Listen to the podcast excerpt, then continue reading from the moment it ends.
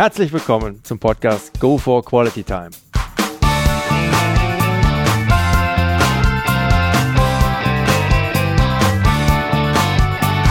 Hier werden wöchentlich spannende Persönlichkeiten interviewt, um mit deren Erlebnissen und Erfahrungen zu mehr Lebensqualität in ihrem Alltag beizutragen.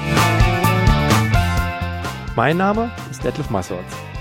Ich fühle mich als Weltbürger an vielen Orten dieser Welt sehr wohl, habe riesigen Spaß am internationalen Networken und bin obendrein noch ein begeisterter Fußballer.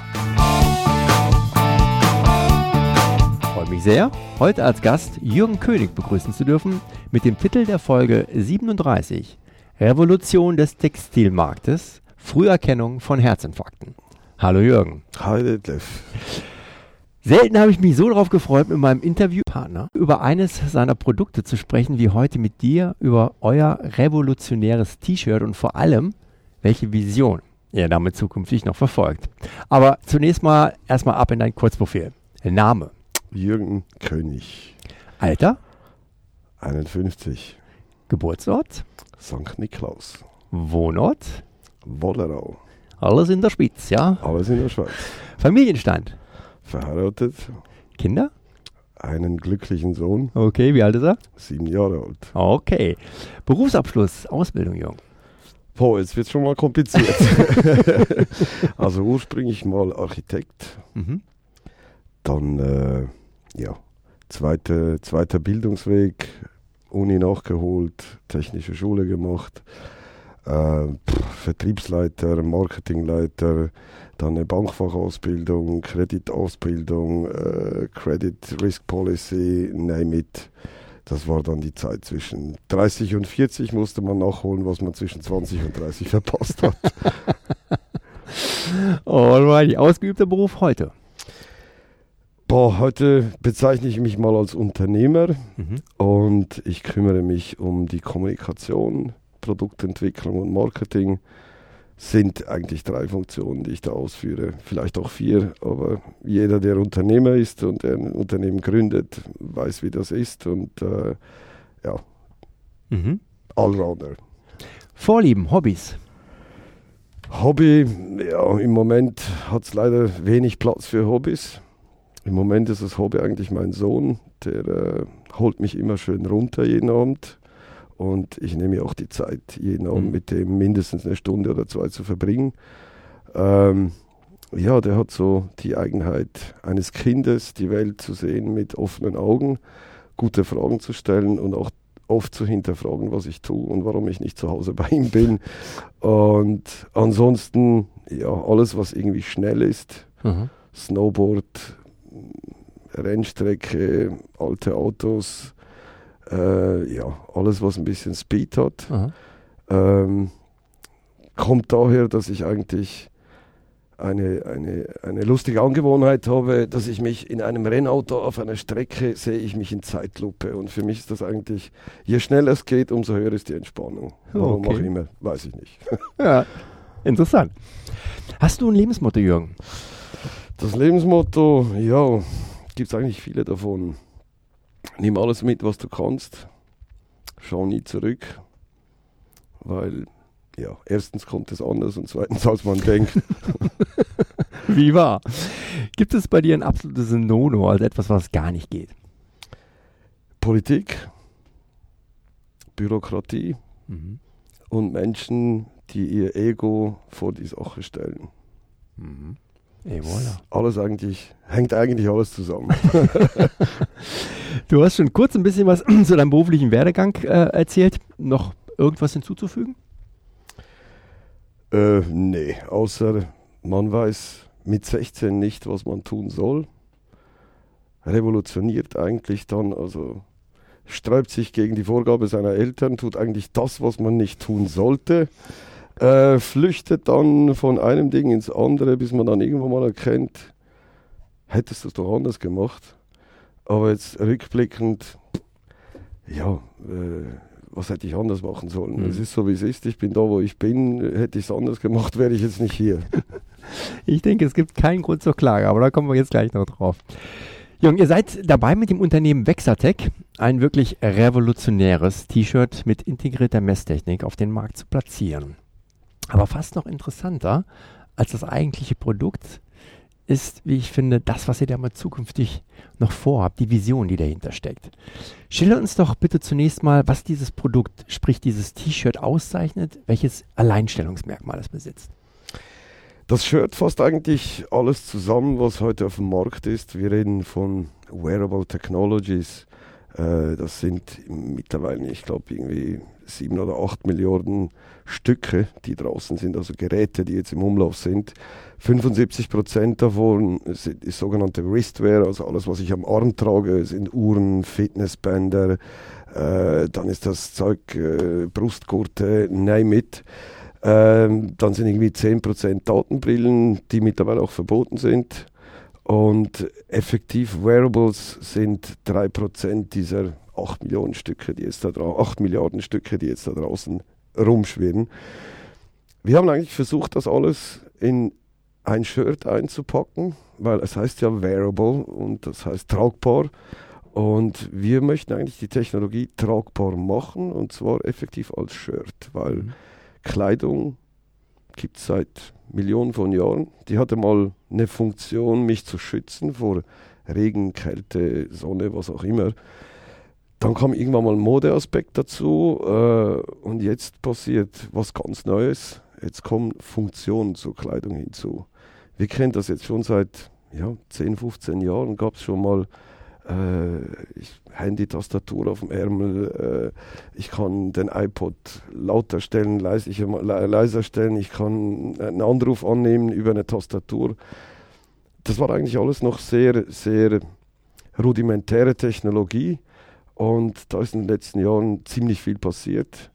Und jetzt geht da ganz ein neuer Markt los. Und zwar reden wir jetzt von effektiv von Textilien, also Fäden, die fähig sind, Strom zu leiten, die fähig sind, Daten zu übertragen. Und es sind keine Kabel mehr, es sind keine Bussysteme, es sind effektiv Fäden. Auf dieser Basis haben wir jetzt eine Sensorik entwickelt, die ein medizinisches EKG erfassen kann. Und das ist eigentlich ein bisschen die Revolution. Wir haben keine Sensoren mehr drin, in, in, dem Sinne, dass irgendein Metallplättchen auf der Haut drauf ist oder dass du irgendein Band um, ums Handgelenk tragen musst. Nein, es sind Stoffe, es sind Fäden, die eingewebt in ein Shirt ein klares EKG lesen. Und das sind mhm. bis zu 18 Datensätze, äh, Herzfrequenz, äh, Lungenvolumen, Lungenfrequenz, Atemfrequenz, äh, verschiedene Parameter, jetzt auch im EKG-Sektor. Und aus dem raus lässt sich einiges gestalten. Der Witz an der Geschichte ist, ich trage einfach nur ein Shirt, mhm. das ich so oder so jeden Tag tragen muss. Alrighty. Zu welchen Zwecken sollen oder können diese T-Shirts im Sport eingesetzt werden? Welche Ideen und Zielsetzungen verfolgt ihr dabei beispielsweise im Fußball, im Training, aber auch im Spielbetrieb?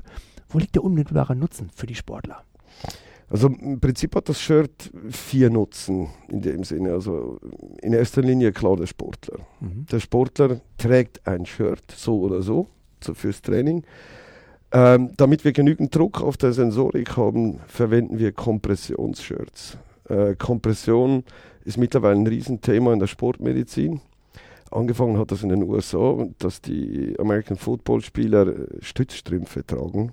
Im Endeffekt ist Kompression ein Stützstrumpf, mhm. nichts anderes. Thrombosestrümpfe im Endeffekt.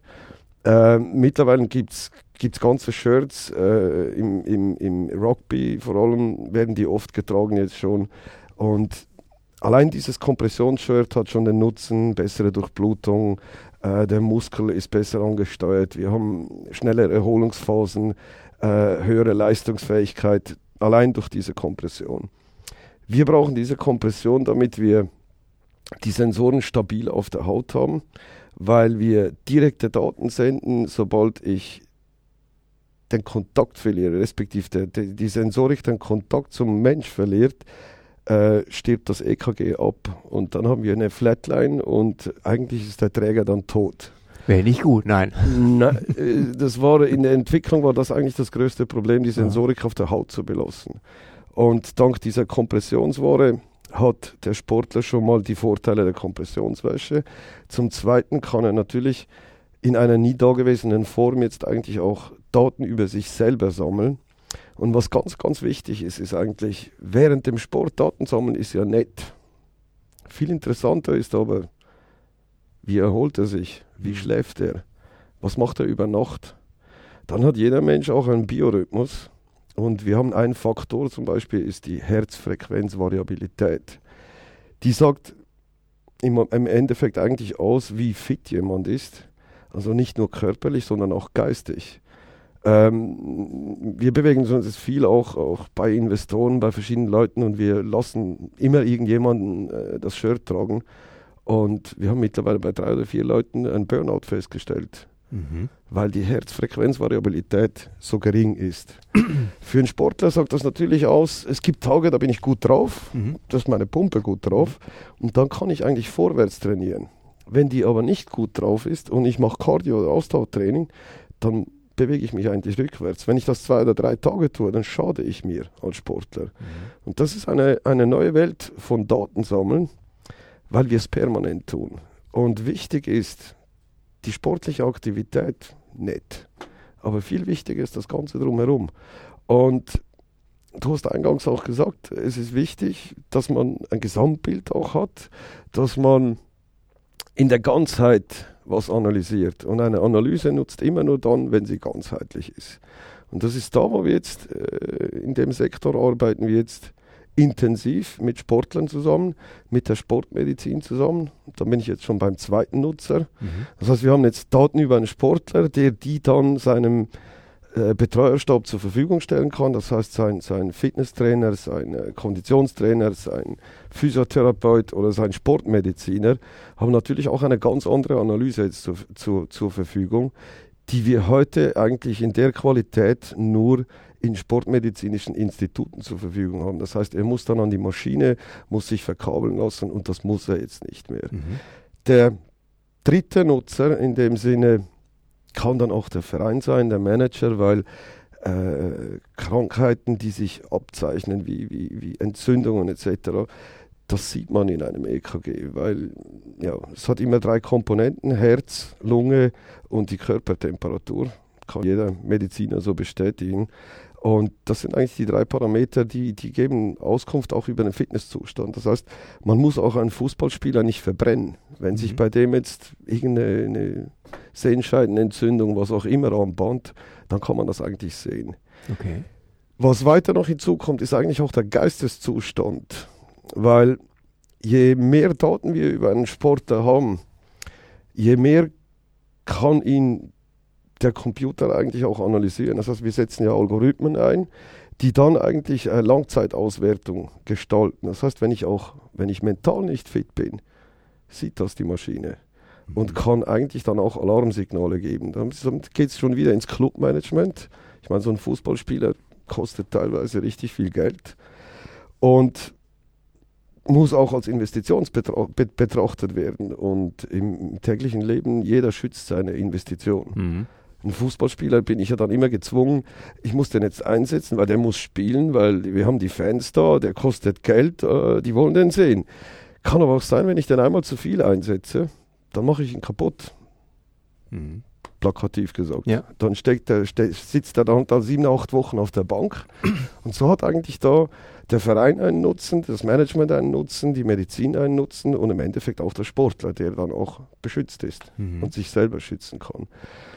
Der letzte Nutzen ist eigentlich der, dass wir bereits in verschiedenen Sportarten versucht haben, die Daten dann auch online zur Verfügung zu stellen, sprich mit ins Fernsehen einzubauen und wir können verschiedene Daten jetzt liefern, die es so noch nicht gegeben hat in verschiedenen Sportarten. Das eigentlich mal so im kurzen Wow. Die Idee. wow, das führen wir noch weiter aus. Wo überall werden bzw. wurden diese T-Shirts bisher während der Piloten- oder, oder Testprobephase eingesetzt? Angefangen haben wir im Motorsport, mhm. weil im Motorsport haben wir heute nicht nur, nicht nur Formel 1, wir haben auch äh, äh, Langstrecke, LMP1, äh, wo die großen Hersteller sich alle tummeln. 24-Stunden-Rennen ist eigentlich das beste Beispiel. Die wissen heute die Temperatur des Reifendruckventils, aber wie es dem Teil zwischen Lenkrad und Sitz geht, hat keiner eine ja. Ahnung. Wie fühlt sich der morgens um vier mit 360 Stundenkilometern durch die Nacht, Eau Rouge oder wo auch immer er durchfährt? Ja. Das weiß niemand. Und da ist man eigentlich darauf angewiesen, dass der Pilot seine Meldung gibt, via Funk, was auch immer. Die Jungs stehen aber alle unter Stress und keiner wird sagen, ich kann nicht. kann man es vielleicht dann adaptieren über die Rundenzeiten, dass er nicht mehr hinkommt und ihn dann rausnimmt. Aber jeder hat auch Angst um seinen Stuhl, jeder will fahren, jeder will schnell sein. Da haben wir gesagt, setzen, fangen wir mal im Motorsport an, weil es ist hochtechnisch. Wir haben Telemetriedaten, wir haben Motordaten, wir haben alles. Und in dieser Welt, wenn wir jetzt auch noch den, den Fahrer analysieren können, dann haben wir ganz, ganz spannende Beispiele. Zum Zweiten war es für uns spannend zu sehen, wie schnell können wir das machen, wenn wir jetzt über, über Online-Monitoring reden. Ja, wir sind äh, mittlerweile bei 360 km/h ist Schluss, weil wir bis heute kein schnelleres Auto gefunden haben. Wenn ich das jetzt auf, die, auf den Breitensport setze, ja, wer, wer geht schon bis 360? Also äh, Läufer, Langläufer, Skifahrer kann ich damit eigentlich abdecken und wir konnten lückenlos nachweisen, dass wir diese Geschwindigkeit mitziehen können. Das heißt, das System funktioniert auch bei hoher Geschwindigkeit. Ähm, dann haben wir Piloten gemessen, äh, Hubschrauberpiloten von der RC Mott. Mhm. Und das sind eigentlich ganz, ganz spannende Menschen, weil die extreme Sachen tun. Und jetzt kommt irgendeine neue Verordnung von der Luftfahrtbehörde, die müssen jetzt neu Sauerstoffmasken tragen, ab 13.000 Fuß. Und die sagen natürlich alle, ihr habt sie nicht alle. Wir haben 35 Kilo mehr Gewicht im Heli, äh, wir haben zusätzliche Maintenance, zusätzliches Risiko, zusätzlicher Aufwand, alles völliger Blödsinn. Die haben wir während zwei Tagen gemessen und dann haben wir einen Schnitt gerechnet zwischen 1000 und 2000 Meter, zwischen 2 und 3, zwischen 3 und 4. Und dann haben wir gesehen, der, der Typ verhält sich da in, in diesen Bereichen, in diesem Level. Also wir haben seine Atmung, wir haben seine Körpertemperatur, wir haben seine Herzfrequenz, die klar Ausschläge hat, wenn er irgendwie Seitenwind kriegt oder was auch immer. Aber das sind kurzzeitige Anomalien. Aber im Schnitt können wir natürlich rechnen, der bewegt sich auf dem Level. Und dann haben wir gemessen, dass er plötzlich ab 4000 Meter haben wir eine Danger Zone eingerechnet. Und äh, dann gibt äh, das, das System gibt einen Alarm und dann weiß er, jetzt bin ich drüber, dann läuft eine Uhr mit. Und wenn sich jetzt seine Physis nicht verändert, dann kann der da oben bleiben, ohne Sauerstoff. Mhm. Und bei drei Piloten, die wir gemessen haben, hat sich gar nichts verändert. Das okay. ging ja, ein, zwei Atemzüge pro Minute, pro Minute mehr und vielleicht drei, vier äh, Herzschläge mehr. Null Veränderung. Also konnten wir eigentlich, ja, das System ad absurdum setzen, die brauchen keinen Sauerstoff, die sind sich das gewohnt. Ah, ja. Dann haben wir es eingesetzt äh, bei der Freeride World Tour. Das sind ganz, ganz spezielle Menschen, extrem Bergsteiger okay. und extrem Skifahrer. Freeride World Tour, da waren wir in Verbier Extreme. Das klingt extrem, ist es aber auch. Und das sind die Jungs, die sich den Berg runterstürzen mit Skiern. Und die müssen aber auch hochlaufen. Also es gibt keinen Hubschrauber-Service, keinen Lift. Und ich kenne wenig Menschen, die überhaupt in dieses Startgate reinstehen, geschweige denn da runterfahren. Und da haben wir zum Beispiel einen Jeremy Heights gemessen mit über 100 Stundenkilometer in einer Steilwand. Das kann man sich nicht mal vorstellen, da runter zu laufen. Und die Jungs fahren einfach darunter und zwar richtig schnell. Wir hatten G-Force-Ausschläge, dass der einen Rückwärtssalto macht über eine Felswand runter, 30 Meter, und schlägt dann mit fast dreieinhalb G auf unten. Und das sind so Belastungen, die man sich nicht vorstellen kann. Das ist diese ganze Red Bull-Welt, all dieses Extreme.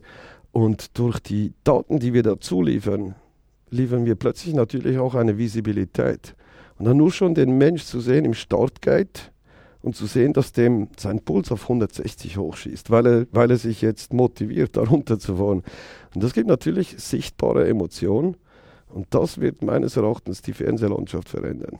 Mhm. Mhm. À la Bonheur. À la Bonheur. Da sind wir schon direkt beim nächsten Thema. Da erinnere ich mich ein schönes Beispiel, was du mir seinerzeit äh, über ein Skype-Telefonat gegeben hast. Wirklich eine absolut faszinierende Idee ist für mich nämlich diese Virtual Reality, von der du gerade eben sprachst. Beschreibe uns doch bitte nochmal, wie ihr hier die Medienlandschaft bzw. die Sportberichterstattung im Fernsehen revolutionieren wollt. Du hattest mir das, wie gesagt, schon mal schön anhand von so einem Beispiel bei einer Skiabfahrt erläutert. Ja, es geht heute eigentlich dahingehend, sagen wir mal, ich bin begeisterter Skifahrer, weil ich halt auch ja, mit Skiern an den Füßen aufgewachsen bin. Ja, die Spitze, ne? Ich liebe Geschwindigkeit und Abfahrt war für mich immer großes Kino. Hm. Ich schaue mir heute auch noch fast jedes Abfahrtsrennen an. Das ist Tradition seit eh und je. Das hat schon meine Großmutter gemacht. Das war immer so. Ähm, die Güte eines Abfahrtsrennen heute, wenn ich mir das anschaue, liegt eigentlich darin in den Kommentatoren. Mittlerweile hat sich durchgesetzt, dass wir zwei Kommentatoren haben. Und im Schweizer Fernsehen sind zwei Kommentatoren, die, die mag ich persönlich.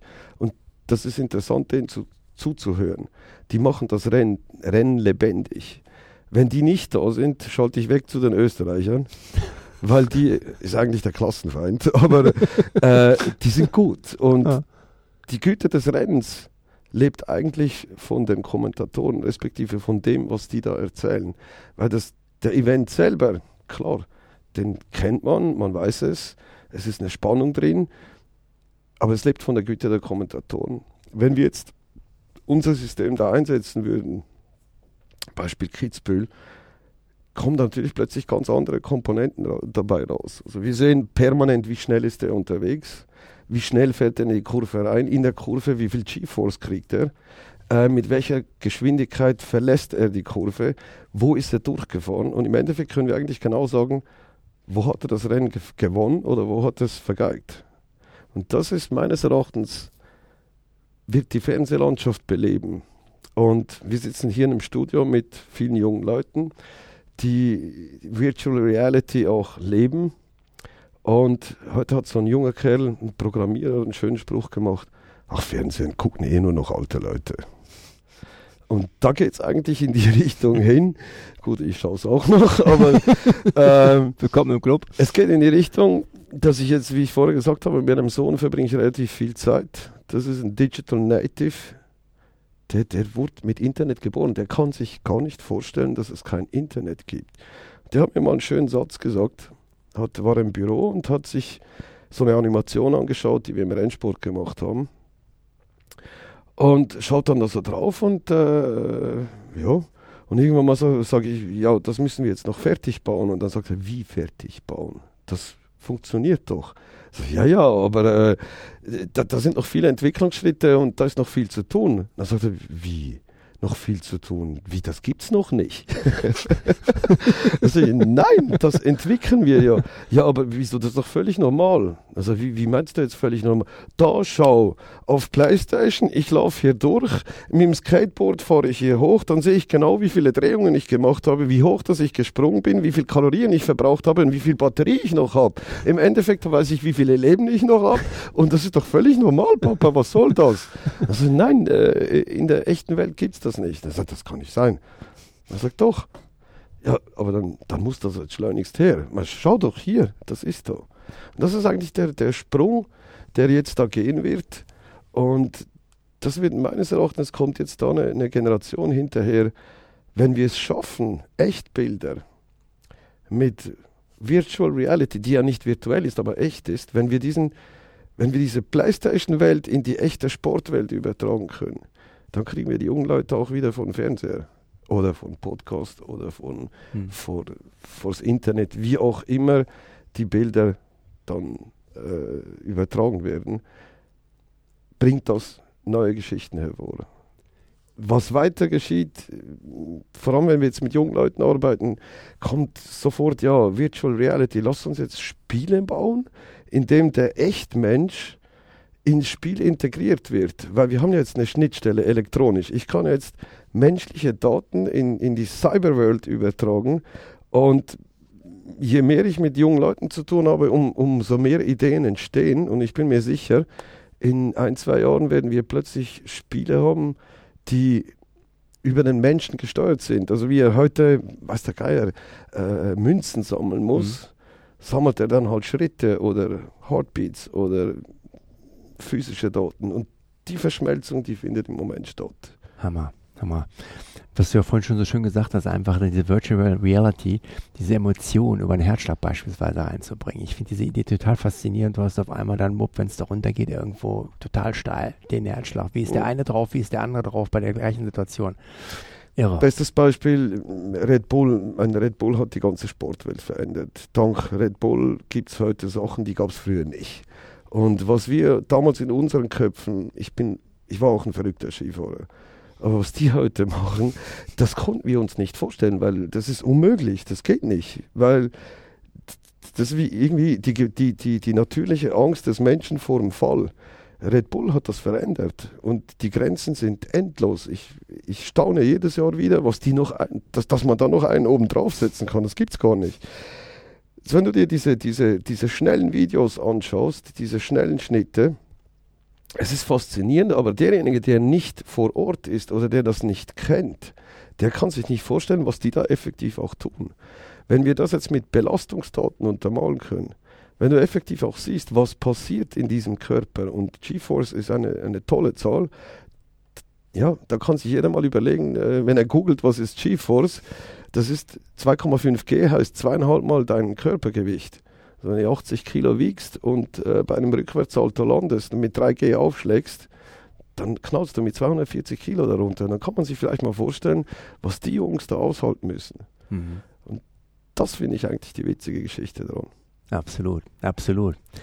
Ein anderes absolutes Highlight dieses Produktes ist, dass Sie damit sogar frühzeitig sich anbahnende Herzinfarkte detektieren könnt, bevor sie auftreten. Wie ist das möglich und wie zuverlässig ist eure Messtechnik dabei? Das, das, Ganze hat eigentlich eine lange Geschichte. Das Ganze ist mal ursprünglich entstanden aus einer Anfrage einer, einer Universitätsklinik. Kann man eine Software einsetzen, die Anomalien bei Intensivmedizinpatienten erfassen kann. Hat man sich da mal dran gesetzt und hat ganz witzigerweise eine Finanzsoftware eingesetzt. Und zwar, ja, die analysiert äh, Forex, also Währungen an der Börse. Das im Endeffekt macht die nichts anderes. Äh, sagt, wenn der Dollar hoch, der Yen runter, dann Euro weg.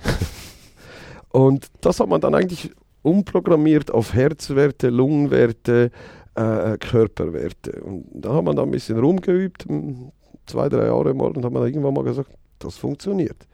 Also wir können einen Menschen erfassen, gut, Intensivmedizin, die, die hängen an Schläuchen, Maschinen und da haben wir alles an Daten, das es braucht.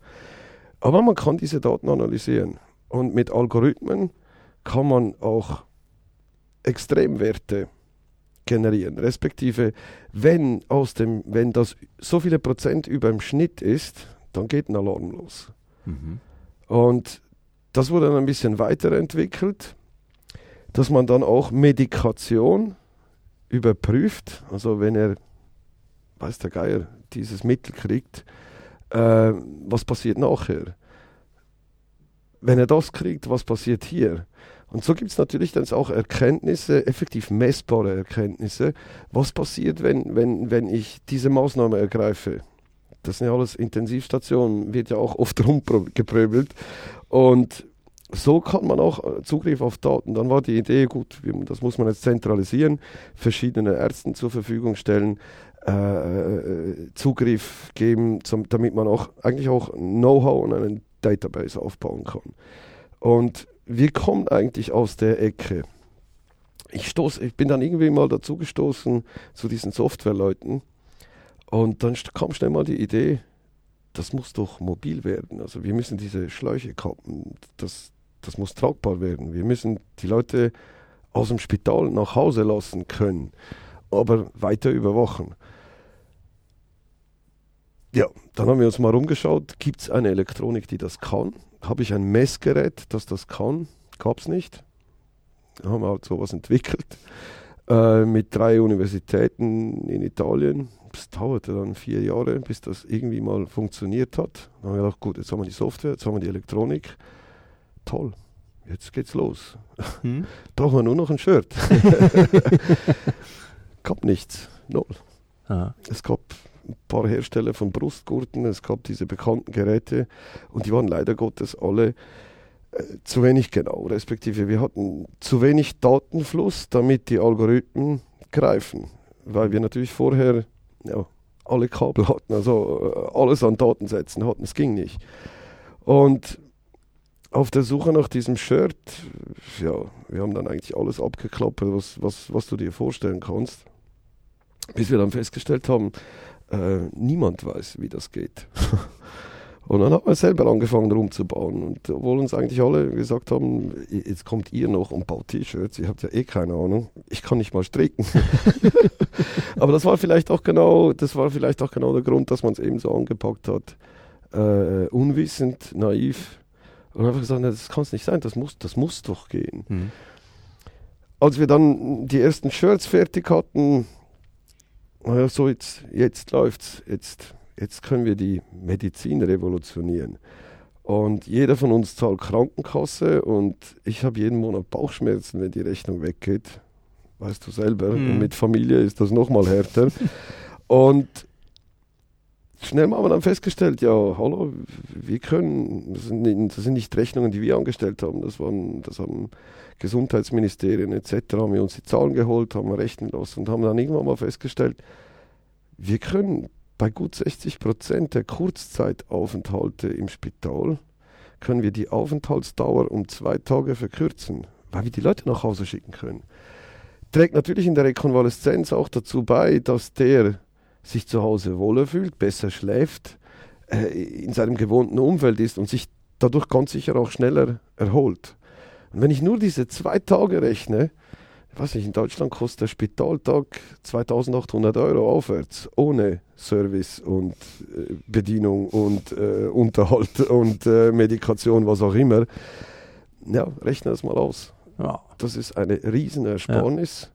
Ja. Und da bin ich eigentlich als Krankenkassenzahler, der das Teil auch nie nutzt, äh, muss ich mir dann auch immer überlegen, ja, das wird, schnell mich, wird mich schnell mal ein Huni weniger kosten. Mhm. Das war eigentlich die, die Triebfeder. Bis wir dann festgestellt haben, das geht nicht. Es gibt kein Bezahlmodell von den Versicherungen. Es gibt kein, es gibt kein Gesetz. Es ist nicht geregelt, wie haushalten wir die Daten, wer hat das Recht auf diese Daten, was passiert mit diesen Daten. Es ist alles nicht geregelt. Da arbeitet man dran jetzt seit drei Jahren äh, gibt es irgendwelche drei EU-Projekte, Horizon 2000, äh, bis drei, vier Sachen. Ich denke mal, in drei, vier Jahren sind die soweit.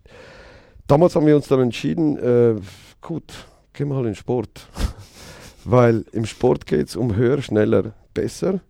Sportmedizin, ja, die muss nicht behandeln, die muss vorwärts orientiert arbeiten. Die versuchen immer zu optimieren.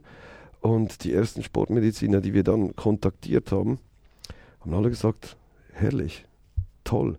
Äh, mit den Daten können wir was anstellen. Jetzt zurück zum Herz. Mhm. Das ist ein Muskel. Und eine Herzattacke passiert nicht einfach so. Die bauen sich an. Und jeder Kardiologe kann das bestätigen, wenn, wenn, wenn der Patient oder der Mensch an einer Maschine gesessen hätte, dann hätte man das gesehen. Ja. Weil das bahnt sich an wie jede Entzündung, wie alles andere im Körper auch. Nichts kommt einfach so. Interessant. Und ein EKG kann das erfassen und das ist ein stinkeinfacher Algorithmus, der sagt, wenn das passiert, dann solltest du dich vielleicht mal hinlegen. Mhm.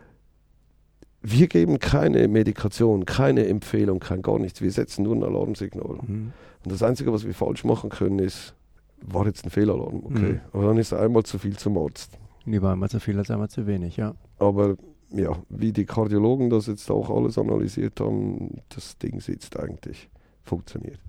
Was wir nicht garantieren können, ist natürlich, wenn einer, wenn es nicht trägt, wenn es falsch nutzt, wenn die Batterie leer ist, logisch. Ja. Das ist aber auch nicht die Garantie, die wir geben wollen. Es mhm. geht gar nicht um das. Herrlich. Da sage ich nur zum Abschluss. Wer hat es erfunden? Der Schwitzer, ja?